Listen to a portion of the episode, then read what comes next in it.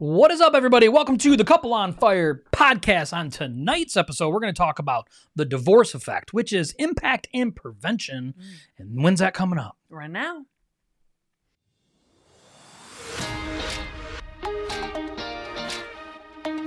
Thank you so much for joining us on the Couple on Fire podcast. This podcast is for couples, for marriages, and for families within the Christian community. We exist to help break the stigma that happens within the Christian community. We're talking about divorce, we're talking about addiction, and we're talking about so much more. We believe that all this is possible in this life strictly based on the power of Jesus Christ and his ability to restore us fully. Let's dive in. What is up? What is up? What is up? Happy Tuesday, everybody. Pray that everybody's having a wonderful week so far. You had a great weekend. My wife thinks it's snowing, even though it's what the end of July. Babe, it is cold in here. It's he not keeps cold in our here. house. I had to put my winter jacket on to come into this room because it is freezing in not. here. 70 I have degrees in our house. blanket on my lap. Who? Okay, put so put down in the comments if you have your house colder than 70 in the summer.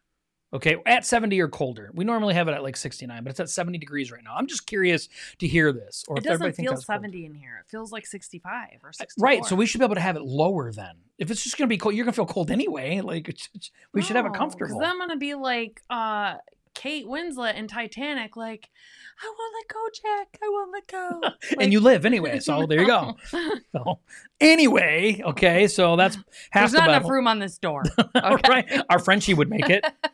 I've seen those memes where they've done that. Yeah. The memes on there. So, Yeah. what you got going on, beautiful? What's happening? What's new? Nothing. Nothing new? Nothing really. No? I don't think so. Got nothing on your mind? Am I supposed to?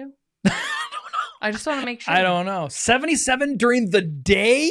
75 at night? Mike, that is what I'm talking about. Make the window sweat, man. Yeah. No, that is horrific. 77 during the day. Yeah, you guys were probably freezing then when you were up here staying with us. They're downstairs with um voodoo dolls, and cushions. Right. Make sure it was Josh. Oh man, my word! Again, it was seventy-seven during the day, seventy-five at night. Yeah. Dude, I, there's no way. I'd have to sleep in the freezer. That just wouldn't happen. There's no way.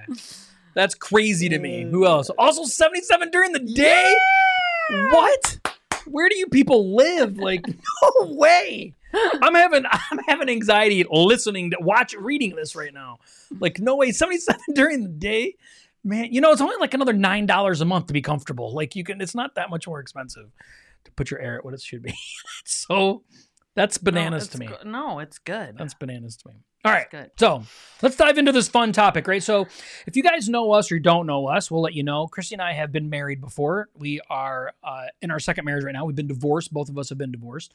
And so, it's been a real hot topic for us the last few years, you know, talking about divorce, talking about all the ramifications of divorce, talking about a lot of blended family issues that come from that.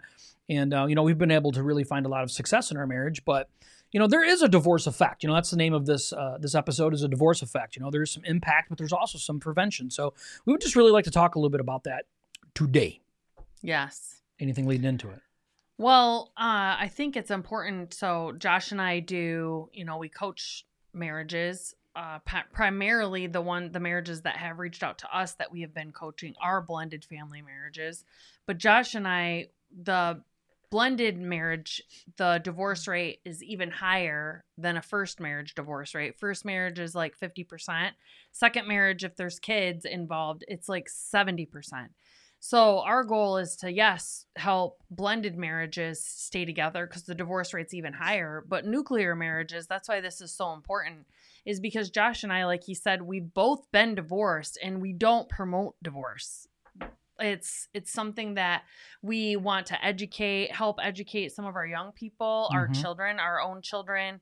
Like at 21, 22, 23 years old, don't feel like you have to get married because you, it's a it is a commitment, you know, and it is sent um, made before God and you have to be in it for the long haul, not for when times get Yeah. you know, just when times are easy. So yeah and i think it is important you know i know we're going to dive into it we have a few points we really want to make around you know divorce and it's you know the the importance of it um you know of avoiding it prevention things of that nature and impact that it has on us but I do think, like, as Christians, at times we can do our children a disservice. You know, I really believe this about, you know, encouraging them right when they turn 18 to hurry up and get married because we want to avoid some other acts of sins that, you know, kids are going to get into. Instead of really encouraging our kids to make sure, like, hey, look, you know, you're, your body is sacred, you know. So, you know, withholding from having sex outside of marriage should be something that's really heavily talked about a lot. So kids aren't acting on those things and making sure that you get into the right relationship for the right reasons, you know. And so, I mean, that could be a whole other episode all on its own, but yeah, my little sister is um one of the most amazing people when it came to that. Like she really uh her and I were both molested growing up and I went into the opposite direction as her. Like I went into uh, alcohol and just living my life wrong. And she really leaned into God at a very early age and mm-hmm. really saved herself for marriage, didn't feel pressured to get married. And it was really, that's a very, very hard thing to do. So I'm super, she should talk about it more often with people. Yeah, because that's amazing. That is an amazing, amazing mm-hmm. thing in this day and age to do. And, uh, and how she got through that with God and things like that. So, yeah. How old was um, she when she got married? We should have had her on the podcast. We should have her on if she'd be willing. But how old was she when she got married? Do you remember? You and I, I had just gotten sober. So what year did I get sober? You were 12, so 12 years 12 ago. Years sober. Yeah, so you're so 12 years. 2011 or 2012? 2011. Mm-hmm. 2011. Yep. And how old was I in 2011? Well, 12 years ago, you were 32. So I was 32. So, so she that means she was 26. 26, yeah, 26 years old. Mm-hmm. 26 years old. We, you know, and I think that's important thing. Like, you know, as we talk about, you know, divorce and things, is we want to make sure that we're helping our children, right? Even beside ourselves, we want to help our children set up to win at marriage. You know, what are we telling them? You know, and rushing out and just you know getting married to the person so you know they can start a life together isn't always the greatest advice. You know? And part of this, though, part of teaching even young people, even if they're not our children, like if we have friends that are younger and stuff like this, mm-hmm. is to talk to them about the sanctity of marriage. Which is what we're going to get into our first point. Oh, I thought you said that already. Boom. First point. I thought he said that. So the first point, right? So what about the sanctity of marriage, right? Let's talk about the sanctity of marriage. You pulled something up online I think you should read that I thought was super powerful. That you thought was super powerful. Yeah. That's right. I thought it was super powerful. You look like a deer in headlights there for a second. Did you forget? Well, I was going to read this. Oh, first. go ahead. Talk talk about the significance of marriage in Christianity and why it's considered a union, you know, a sacred union under God. and I did find this um, little quote that said, "When marriage vows become secularized, as they have in many cases, cases when God is not included in the marriage covenant and in its purpose, then marriage is no longer sacred. Mm. It hmm. becomes a vehicle." With which to measure personal happiness. And if and when this happiness disappears in the face of difficulty, it is not surprising that many marriages end. Mm. And that's what's so important about marriage and getting married, no one really talked to me about the importance of like the sanctity of it, like how important it is. Like I grew up in in the Christian community and I knew that divorce was like a sin, the unforgivable sin. You couldn't be a deacon or a leader in the church if you've been divorced, you're tainted forever. You know, all of those things. But no one really sat down with me or any of the kids, I don't think, at our church and talked about why it's so the covenant, how important it is to really make sure you're making the right decision. And then when I got married tw- at 21, you know, my mom was on her second marriage. She had been married to him for 20 something years, but you know, he was abusive that she stayed in the really not to her, but to me, and she stayed in the marriage. And then um, the thing that his dad is the one that molested me so my step grandpa and the way that that was allowed so i didn't see a good marriage from them and then my dad was married five times mm. by the time i was 21 he was on his fifth marriage and so i never saw what a good marriage was nobody ever talked to me about the importance of this and I think, and I really wasn't living out my Christian faith at 21 years old. I, like I said earlier, I really went away from God and was really living my life um, not in alignment with what God's purpose of my life is. So I really entered into that marriage with ignorance i would say just like i'm young this is the next step that i'm supposed to do yep. is i'm supposed to just get married yep. um some guy proposed to me i don't want to hurt his feelings i'm a codependent You know, like he already proposed, like, and then when the marriage was really, really leading up, it was like we already sent out the invitations, like everything's already done. I would feel awful to cancel, it'd be embarrassing, like all of these things. And it's just like, I'll just make it work. And you don't really think about forever. Like, okay, you're just gonna make it work forever. Like Right. you're just gonna You don't even know what make it work means. white knuckle it forever, you know, type of thing. So it really, really is um important that we're talking to people and then if we are already married whether it's your second third fourth fifth or your first um, and your marriage is floundering it's good to come back to really what the sanctity of marriage is putting god at the center of Mhm. it and how can we keep him at the center of it to to make it stronger Yeah, instead of trying to get just like the look of what good marriage is, or Yeah. just what we, you know, what the world tells us we're supposed to be, Right. right? You're supposed to be 22 years old and pregnant on your way to having a family and and all these things, right? And but we can we get to choose that. Like we get to choose what we want when it comes to that. Like your sister waited until she was 26, you know?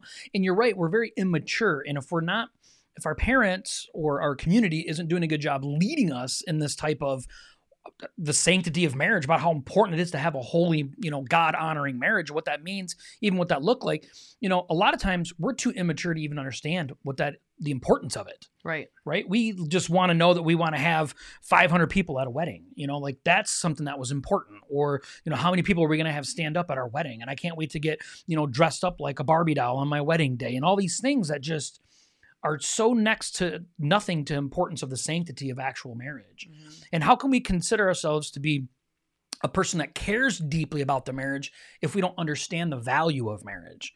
It's hard to hold on to that, which leads to divorce. I mean, 50%, and those numbers are climbing. I mean, it's Mhm. it's the problem isn't getting any better. We're just getting worse at having good conversations about it. Well, and I want to be clear too. The the divorce rate is 50% not for the unsaved. The divorce rate is 50%. Yeah. That's including Christians. Yeah, that's for everybody. So that means we're not doing a good job in the Christian community about helping the people that are getting married yeah. to understand how important it is. I just think it's a huge area overall like to take i mean you don't you take this six week a lot of people don't take marriage courses before you get married but a lot of places like oh you have to counsel with me for six weeks before you're married that doesn't that doesn't do it justice it's not really teaching by then the proposal's already happened they're already engaged it's the the train's going down the tracks Yeah, at that point. regardless. Things aren't going to change because of those six weeks of yeah we need to do a better job leading up you know with our kids growing up and Yeah. all of that with teaching them we do. How important God would want you. You know, you've been praying over your spouse. As parents, we've been praying over our kids' as spouses before we've even known who they are, Mhm. leading up to it, because that's how important it is. And uh, I just think we've lost that. We've lost it in the Christian community, in the secular world, in wherever. It's Yeah. it's it's gone. Yeah, I have a friend of ours that went to a wedding uh, not too long ago, and they came back and they were like, "I'm like, how was the wedding?" And they're like, "It's the most incredible thing I've ever been part of." And I said, "Well, tell me more. I want to know what's going on." They said, "Well, the the the boy, Oh the young man, and the the the girl got up to get married, and the dad uh, of the boy decided to get up and he wanted to read something. Well, he got up without the son even knowing this. He had been keeping a journal before he was born and putting entries into this journal for the day that he got married to the girl that he got married to. And he read some of these passages that he had for his son after all these years. And I'm like, man, we I, I'm not I'm not even close to the bar. Like there's a bar been set by this guy about how much he cares about the sanctity of marriage when it comes to his son and praying and, and pouring into his kid and his intentionality in that. And I'm like, if we could even live in a fraction of that, you know, that's what means about trying to help our children understand the importance of marriage. Mm-hmm. You know, like that's being intentional. I mean, I got goosebumps even repeating it, but when they were telling me this is what happened, I'm like, man, we really stink. Like, I suck. Like, what the heck, you know? I don't think I've ever written anything in a journal for my kid ever. So, anyway, the sanctity of marriage, right? So, Genesis 2:24 tells us written for your kids, so don't worry about it. Oh, okay, good. She's ready. Yeah. Therefore, a man shall leave his father and his mother and hold fast to his wife, and they shall become one flesh. And we have to remember it is God's plan for us to be married and be one, and uh, the sanctification of that is super important. Yeah, and then when you're getting married for the second time, if you have kids, like your spouse is supposed to become come before your kids. It is, and that's hard. If you're getting married for the first time, and your spouse is supposed to come before your mother. You know, like Yeah. it's these are the types of things like you are supposed to lead them. It's biblical Mhm. and that's supposed to be you're supposed to be raising your children to leave the home. It's just going to be you and your spouse. Like all these conversations need to be had, especially going into a second marriage. Like and it's so shocking to us um, when we talked about it, like a lot, how much stuff is not talked about. You think you learned your lesson, you think you're getting with this new partner, and it's like we didn't have any of these conversations. So a lot of Stuff. assumptions happening. A lot of assumptions happening. You know, yeah. Okay. So number two, number two, right? What about the impact on you as an individual? About divorce. Yeah. How does it? How did it impact you? How does it impact you? It still impacts me. So it, I mean, if we're being honest, if Josh and I, and that's the whole point that we do this podcast, is we want to be honest about some of the struggles that in blended families, but the reason is a lot of it is divorce. It's not, you know, some unfortunately they widowed, their spouses passed away, but a lot of it is from divorce. And it's still, I still grieve occasionally, or it's something that I work through with God with. Like, I'm so sorry that I had gotten a divorce to begin with. You know, I feel I I grieve for my kids. I grieve that um the man that they've spent the majority of their time with has not been their biological dad. And you know that it that's an impact on a parent. You know, Don't jump ahead. I'm not. Okay. I'm not. I'm just talking about like me, how it Mhm. affected me. I'm Yeah. a mom. I was a wife, you know, and it's like I made the decision to get a divorce because him and I were like oil and water, but I have had to grieve like I shouldn't have gotten married to begin with. You know, I, I made the wrong decisions. No one was guiding me, which I'm not using that as an excuse. I really didn't sit down and, and think about and, and fathom the decision that I was about to make. Yeah. And then after being married, you know, I was married for 10 years previously and uh, making the decision to get a divorce and moving forward with that decision, that is, that's something that I have struggled with, like a guilt that I've had to bear. Not that I made the wrong decision, but the fact that I'm the one that had to make the decision. I'm the one that had to bear. It's kind of like when me, I came forward about um, my sister and I being molested. I'm the one that had to out the family spe- secret and bear the weight of Mm-hmm. being the one that the family kind of made an outcast. Everyone talked about, had opinions about all this stuff. It's no different when you're the one that decides to get the divorce, right? You're the one that um, everyone's talking about. I'm splitting up the family. I'm doing all of these things.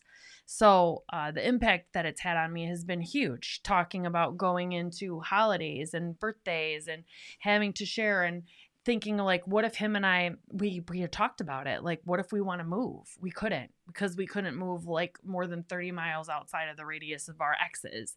You know it's just there's there's lots of grief that comes There is, and, and- guilt I should say There is, and, and going to church. I mean, I'm on staff at a oh church. yeah You know, being part of the body of Christ. You know, saying like, hey, you know what? I want to teach marriage classes. You know, it's like, okay, wait a minute. You know, like eh, you've been divorced. You know, like I'm not saying that is the attitude, but there is weight that's that's given in that area. Like, oh, we probably should think twice about this. You know.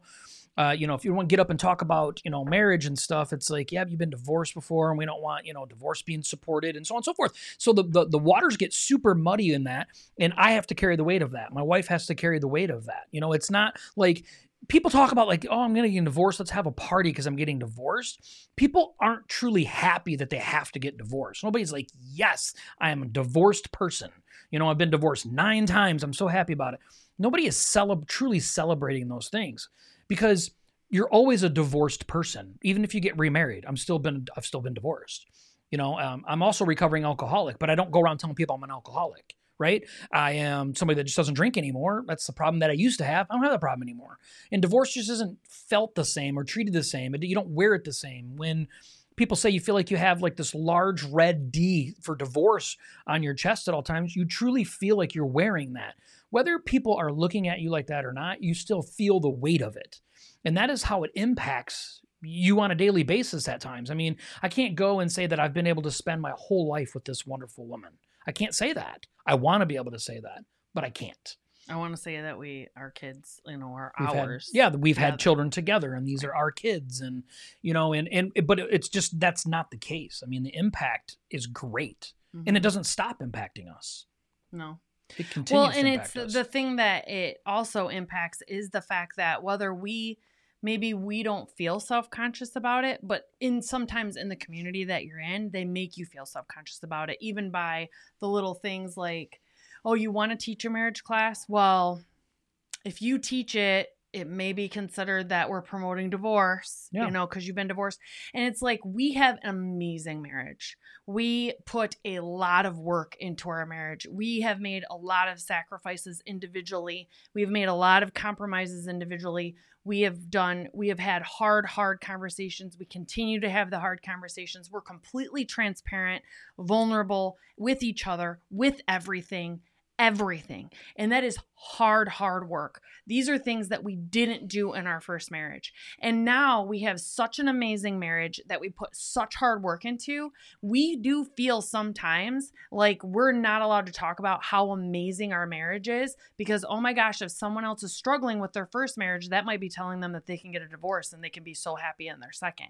And that's not what we're saying. We're saying Yeah. that all of this should have been done in our first marriages. Yeah. like all of these things every marriage should do. If you're in your sixth marriage this is where you have to start doing it. Yeah.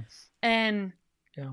you can get made to feel that way. It's no different than someone maybe that has an amazing life. Maybe they're super happy. They're always bebopping around and everybody's looking at them like oh my gosh they're so happy. Their life is not hard at all which you don't know everybody's story. Right. but it's like some people dim their shine because they're scared of the way that it's going to make other people feel. Yeah. It's going to make other people feel worse. It's no different in with great marriages because I can tell you this, I have never met another couple that has a better marriage than us. And that's sad to me. And sometimes I do feel like I have to dumb down or dim down how amazing our marriage is because I don't want to make other people feel worse about it. And that's partly codependency, right? But it's also because I do feel like the Christian community is more like, well, we don't want to promote that it's okay to get a divorce. It's not promoting that. It's no different than us having celebrate recovery in our church and promoting that we should be celebrating recovery. We should be celebrating amazing marriages. Yeah. No matter if it's the second, the third, it's like we got it right this time. We put God at the center of it, and that's what we should be celebrating. The marriages where God's at the center and Yeah. they're succeeding. I agree, and we don't want to say like our marriage is perfect by any means, right? No, we have I'm a great it's marriage. Hard. It's hard. We put a lot of work into it. I'm sure other people have good marriages, you know. But the point is, is when we see, uh, you can No, tell from people. nobody has good marriages. You can you can tell you can tell though you know how often people spend time apart and how people have separate lives way of living does that work for them well I'm sure it does right you've you get to a level to where you're like Yeah. acceptance of of of uh, mediocrity right and and what we're saying is are you willing to bear the weight of how hard it is to truly have a great marriage are you really Yeah. willing to take the sacrifice and do those things of what God's asking us to do you know um to do that but regardless, there's an impact. There's an impact from divorce, and there's going to be an impact to create a good marriage. And so you have to ask yourself, which weight are you willing to bear? And I can promise you, we've done both. Okay, we've done both. It is so much better to, Im- to to carry the weight of impact of having a great marriage and doing the things that you need to do now to do them right, which we'll talk about at the end, instead of carrying the weight of divorce because it's ugly. Yeah. And I do want, like Josh said, I do believe that there's other good marriages out there. I'm talking about in our close knit circle of family. Um, we don't, we haven't seen any. Like him and I have talked about on our podcast, our parents. Um, Yeah. I mean, there's lots. Yeah, there is. There's Yeah. lots that. There's lots.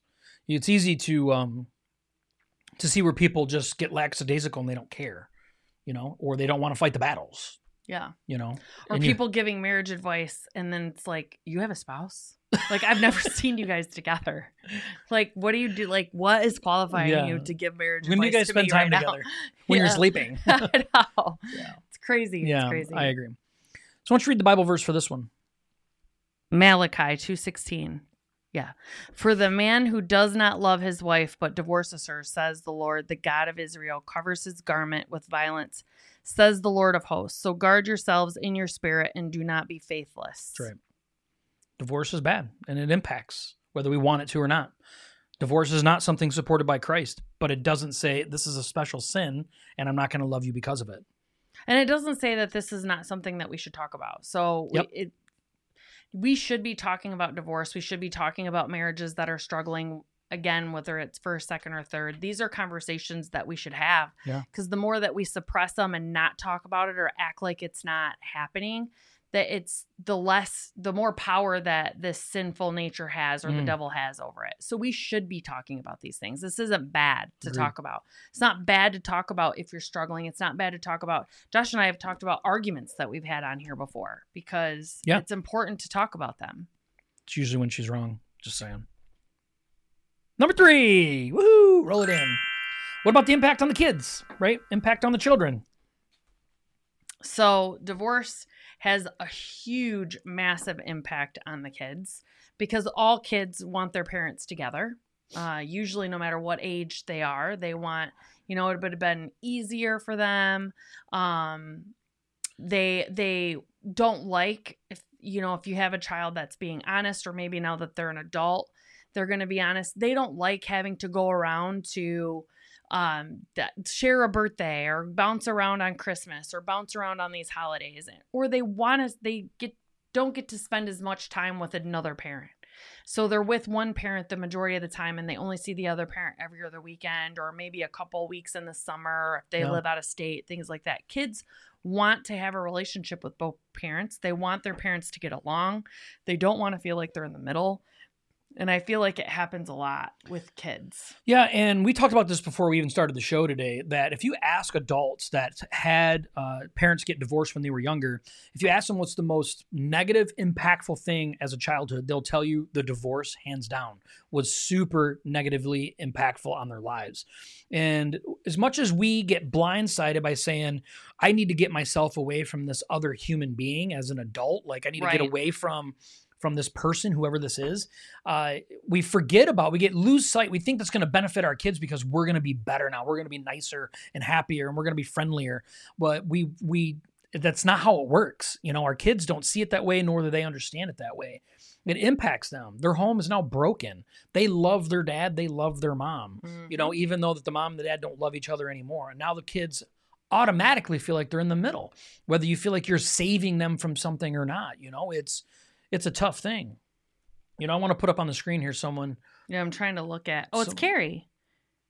Carrie. Yeah, it's Carrie. Sorry, Carrie. It's just telling us on here Facebook users. So I had to go to our page and look up the comment. I gotta make it all fit here. Yeah. There we go. So it says, I fully agree. I have found that to be true in Christian culture that my second marriage, which is amazing, is almost taboo. But healthy marriage is something near and dear to my husband's heart and mine. It takes work, Carrie. You're right. And I do. Absolutely. You and Rob um, have a great marriage. I see you guys' as posts in our marriage group all Mhm. the time on Facebook in general, on your personal pages. And I do have to say that you guys really. It, you guys really put work in. Yeah. Your, you journal together, all of that stuff. So I, I love seeing you guys' post about your marriage and how Yeah. far you've come and the hard conversations that you're willing to have and things like that. It's important. It, Yeah. but it impacts our kids. Get back to that real Oh, yeah, quick. you know, it, no, it's okay. It, it does. It it impacts our kids whether we think it does or not, and then we lose sight of, you know, oh, our kids will just adjust. They'll be fine. You know, we did that in the beginning, Mm-hmm. right? Didn't we? I mean, we got divorced. We I didn't think about what was. I thought it was going to be the best thing for my children. I thought it was going to be too because we fought, like their dad and I Right. fought so much that I'm like, you know, this is going to be the best thing for them, but it really isn't. You know, they're they weren't in any physical harm's way. Yeah. That it was going to cause damage to them either way if we stayed together or not. The one great thing about it is it has been better now is because they've got to see what a healthy marriage looks like. But recently, you know, my oldest son, uh, who's 21, him and I had went out to dinner a couple weeks ago together, just the two of us. And he was like, you know, I, I would have liked to have spent more time with my dad. And I wish I would have had that and was sharing that with me. And we were talking about, um, because there's a lot of guilt I carry about that. I was having to talk to him about, because he has a lot of bitterness towards me about the marriage. And I just said, you know, you're 21, you're old enough now for us to have like adult conversations about it. I'm like, I do want you to know that I never kept you guys from your dad. I had always told him that he could come pick you guys up whenever he wanted. We lived no ever in this entire 13 years we've been separated no more than 15 minutes from each other. And over the past probably eight nine years it's been like within five minutes of each other and it's like i i never kept you guys i uh, grew up that way. I grew up with, you know, my dad was um, an alcoholic and was abusive, and my mom kept me from him, and I was put in the middle. My dad talked bad about my mom and all of those things. And I never, I knew the impact that had, and I always wanted my kids to have a relationship with their dad, especially because both of them are boys. And it's just not something that he made a priority. I didn't say that part to Garrett, but I did let him know, like, I always told him he could come get you guys whenever he wanted to. But it impacted him regardless. It did. It did. It right. It really I mean, both I'm sure um Graydon wants a real better relationship with his dad as well. So yeah, it impacts him whether he want it to or not. You know, it's you're right. You could say, well, you know, that's just your dad. You know, blah blah blah. But regardless, it impacts him. Yeah. And you don't want that to happen to your children. Well, and it also impacts them like because we got divorced, um, we blended I had two kids, you had two kids. We Mhm. blended four kids together. So sometimes I think, would my two biological kids be closer if you didn't have any kids? Right. Yeah. So, like, not that we don't want them to all get along. Like, all of our kids are really close, they all get along really great. But my two kids in particular are not that close. They don't really spend a lot of time together. But Garrett, my oldest, spends a lot of time with my stepson and my stepdaughter, Josh's kids. Graydon will love to go over and spend time with my stepdaughter, his sister, you know, and spend the night at her house and, you know, mm-hmm. respects her and looks up to her and all this stuff.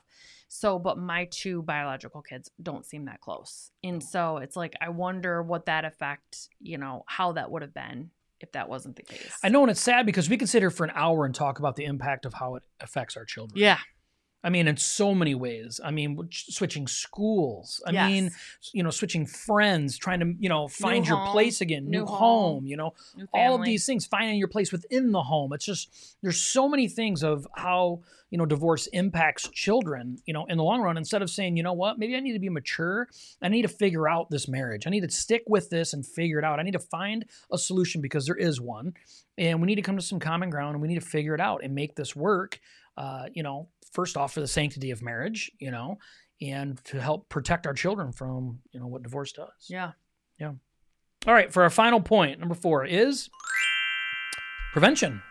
What about prevention? What can we do for prevention when it comes to divorce? Well, you could tie them up and duct tape them and put them in the basement Who's them? and not let them go. Oh, your your sick, spouse. yeah, your spouse. Be like, what is it? What is that? What is that movie? Misery. No, snap some ankles, man. That sounds great. You're not going nowhere. I would do it. Don't tempt me. Uh, She would. She would. That's why I stay. I like my ankles. Oh yeah. But it is. What about the power of like forgiveness? What about, you know, true reconciliation? What about understanding the value of openness and honesty and vulnerability within your marriage and stop trying to, uh, you know, lead with our pride and our ego within everything that we have or trying to, you know, stand on all these hills and die on these hills of like weak things that don't matter, you know, Right. about like, you know, about like you know i want to have a different house. Well i don't want a different house. Well okay but let's fight so bad that we start hoarding money or hiding things or start doing things you know you shouldn't do to help you know put wedges within your marriage. Like it happens. Yeah. my dad has something called mad money. He always has it's called mad well he doesn't anymore because he now controls the money but back when my mom used to quote unquote ha do all the bills and all these things my dad would have something called mad money and he would take skim money off of every paycheck that my mom didn't know about and he would hide it and he would have this money, this mad money that he would have to go out and splurge on things that he didn't have to ask permission for. Hmm. Right? And that's the truth. My mom knows about it. I mean, everybody knows about it, but it's the truth, right? So there's mad money, and that's like that's so unhealthy. Like, fight the fight. Like, argue the arguments, get it out of the way, and talk about these things, and get to the root of whatever it is. You know, we have to come to agreements within marriage. That's the prevention. That's the true prevention. Well, what Josh and I were talking about earlier is that we continue. It's not like we've had all the hard conversations and we're done and we're, you know, free sailing for the rest of the time that we're married. We've committed to continuously having the conversations, having the hard conversations, being transparent, being vulnerable, and ensuring that I want him to feel secure. And that's important to me. So, like the codes to my phone, the passwords to all my stuff. If he's asking me, "Who are you texting? Who are you who are you talking to on the phone?" Just simple questions like, "Hey, who was that on the phone?" It's not like none of your business. It's like, "Oh, I was talking to this person," type of thing. Because it's important to me for him to feel secure in our marriage and not have to question anything or human nature is our own insecurities, sin nature, and the devil trying to divide marriages because it's the only relationship on earth that is divine under God, is trying to separate us. It's he ha- is going to have struggles sometimes that I I don't know about. So what can we do to ensure? There's going to be times in your marriage where maybe where I don't feel like having the car hard conversation.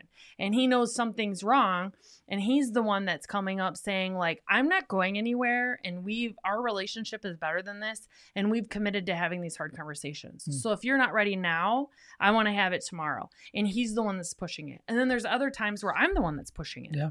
Because he doesn't feel like he's like we've had this conversation 75 times or his my go-to is we've had this conversation so many times I didn't want to have it again. I wanted to work on it out emotionally with myself, try to get over it and move on. And he's like, "Why would you do that? That's not our MO of our relationship." His go-to is um I just was I get over things. You know I get over things. And you know that I can just work through it on my own and then I'm fine. I don't stay mad about things. So he just doesn't talk to me about it. And both of those are our default I mm-hmm. think mechanisms in in relationship. And so now that we know that about one another, we can talk to one another about it. But it's important for you guys to be that way in your marriages and in your relationships. What's the default? Like when if you're going to have a hard conversation, is your default like you just don't want to have it? Maybe you've had it a whole bunch. Or is your default like I shouldn't be upset about this. I should be able to get over it on my own and come back with it because I know that I could be fine in a couple days. So there's no point in going through all of it. When really the hard conversations is what makes your marriage stronger. Yeah. And that's where sometimes I have to, you know, toe the weight and sometimes he does. The thing is, I think that makes things really hard in marriage, and I believe this to my core, is that we get to a spot to where we feel like we should be able to do something or have something the way that we want it mm. even if our spouse doesn't agree with that. Mm. And we mm. will we will in the beginning fight for that and our spouse is like, "No, I don't agree and I think it's stupid or whatever reason. And then you accept it for a little while and then it festers and it festers. And then you start making a case for yourself and like, well, I never get what I want. I'm always giving and giving and giving and giving, and I never get what I want. So, guess what?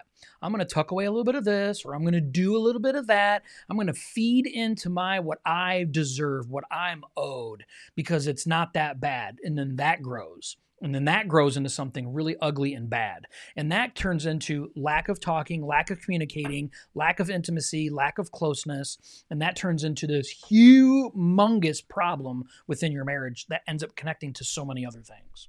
Yeah. So, a hard conversation that Josh and I have had years ago, we haven't had to have it recently.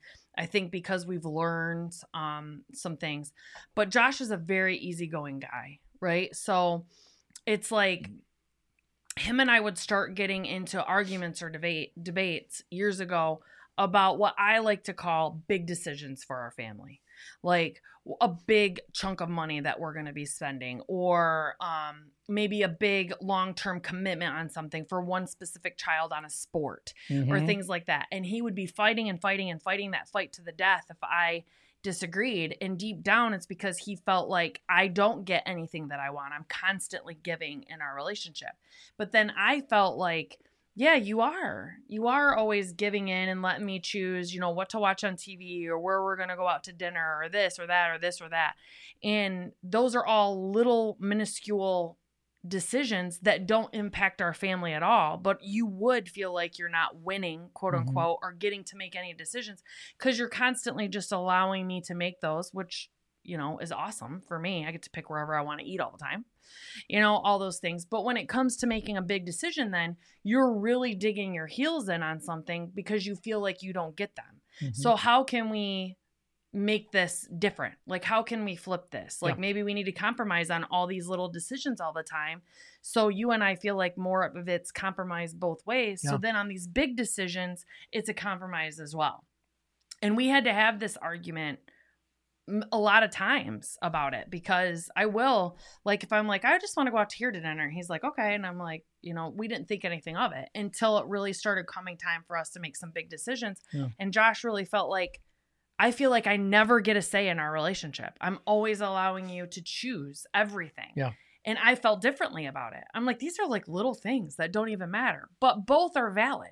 You know? Yeah. So Which is true, but the funny thing is, it's like it's it's so funny because we can justify things so Yeah. easy yeah. in our mind. Like I like giving up all those little decisions. I do. I enjoy doing that because I feel like I'm serving you, right? I'm serving you. I'm like Aw. catering to you.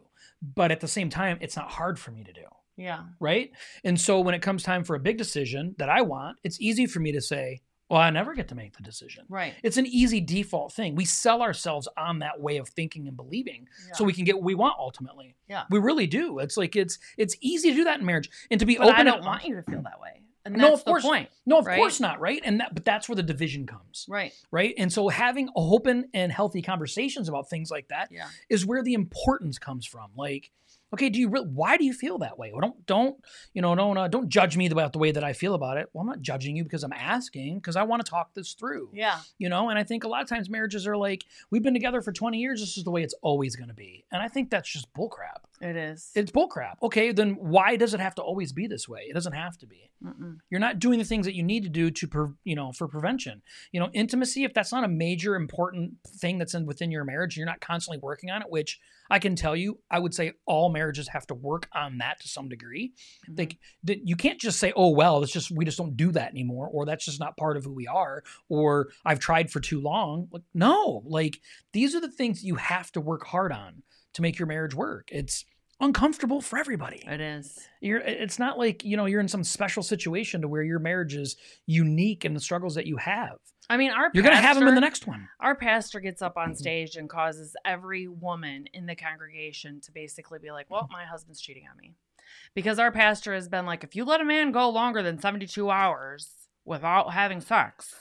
You know, it's going to make it tougher for him to not have wandering It's a great eyes. sermon. It's a great sermon. it is, but that's the only thing I remember out of it, right? And I'm sure every other woman in the congregation is like, well, my husband's cheating. or if he's not cheating physically, he's cheating emotionally. I need to set, set the egg timer. she said that to me before, and I'm like, well, I kind of want to still use that rule. I mean, that's a good rule to go by, right? It's very works for the guy very well. well, now we kind of joke about it, right? I'm like, yeah, you're probably cheating on me by this time, right? right, like, right. well, right. we got to do it because you're gonna be, be cheating on me any day now. yeah, 72 hours in, man, we're in trouble. Yeah. yeah, It is crazy, but we have to understand like the prevention portion of it, you know, is more important than we're willing to to put importance on it. It really is. We have to look at marriage as what it is uh, by God, and it's the most important. Kristy mentioned earlier, it's the most important relationship on this planet is our marriage. And there's a reason why is because your happiness in your marriage leaks into everything else in your life. It leaks into the way that you treat your children. It leaks it leaks into how you happy you are and how content you are at work, uh, about with your church, about with your community, even with yourself. And so we have to understand that if we're really wanting to look at the divorce effect, that learn from other people's mistakes, learn from our mistakes, learn from other people that's been divorced mistakes, and don't make those same mistakes. Step up and do what's important today and live your life and and treat marriage like the sanctity it deserves. And so you don't have to live with all of these these negative. negative and impacts. that's why we started this podcast because we both have failed marriages. Mhm. We both did it wrong. I mean, our spouses did it wrong as well, but we're not. We don't aren't here to talk about our spouses. Like we did our both of us. they did it all wrong. But both of us also did our first marriages wrong. And now we've really put effort into this and it's not perfect at all, but it's good, it's solid. We keep God at the center of it. Mhm. And so we want to help other marriages stay strong. I mean, we did a podcast um a while ago now on um to go with your gut, right? Is it good? Is it useful? Is it true? G U T in your marriage. So when you're sitting down and you and your spouse are having hard conversations, good doesn't mean that it's not hard. It just means are you handling it in a positive way? Yeah. Are you using it in a good way to solve your marriage? Is it useful? Are you talking about things that are actually factual and not um like assumptions. Yeah. You're actually talking about things that are useful and saying, okay, so what can we do to fix this? What can we do to move forward? And are you talking about things that are true? Yeah. Like, okay, this is something that is true. We both feel this way. We both came to the conclusion of this. So don't be like, well, so and so told me that their husband does this. And so I've caught you a couple times. I think that I did that. You did this. So now I'm going to assume that you're doing the same thing that this other person is doing. That's not true. Yeah. That's not using facts in your marriage. So I just think that it's important to. Um, there was a book that I read recently called Dare to Lead by Brene Brown, but I like her little tagline for it. It's um, brave work, which we have to do brave work in our uh, marriages. Mhm. We have to have tough conversations with whole hearts. And that's what she says doing brave work, tough conversations, whole hearts. And that's what you, marriage is all about. It's good. Well, on that note, uh, leave down in the comments your best marriage prevention or divorce prevention, your marriage tip that you have. You know, maybe you guys do something unique in your marriage that really makes a difference. Maybe you are in your second or third or fourth marriage and you found something that really has made the hugest difference within your marriage. Leave a tip down in the comments. You know, this is something that stays out in the universe. You know, it's out on the social media, it's everywhere. And people get to read these comments at some point or the other. And they may not even watch the whole video, but it's impactful and it can be empowering. And we, we the Or ultimate goal is been for us- married for 50 years and you've made it. yeah. What's your what's your best thing? Like, when we go to 90 year olds and say, what's your, what's your, uh, secret. secret to life? Like, what's your, um, what is the word that they say? What's the thing that you would tell the young generation? What's some Advice? tips? Yeah, advice that you would give your younger generation. If you're 90 years old, you've been married for 60 years. Like, what's some marriage advice that you would give to people? Yeah, That made good marriage advice. Yeah, good. Not that he died 59 years ago. yeah, no, that's dumb. Let's not be dumb. Don't not be dumb. Yeah. So leave it below, please. Help us out. Leave it below. Let everybody know, like, hey, this is what we do as a couple that makes a difference in our marriage to help stave off divorce. So I want to thank everybody for being here so very, very much. If you haven't had a chance yet, please hit the share button and the like button, and we'll see you next Tuesday at 7. Bye. Bye.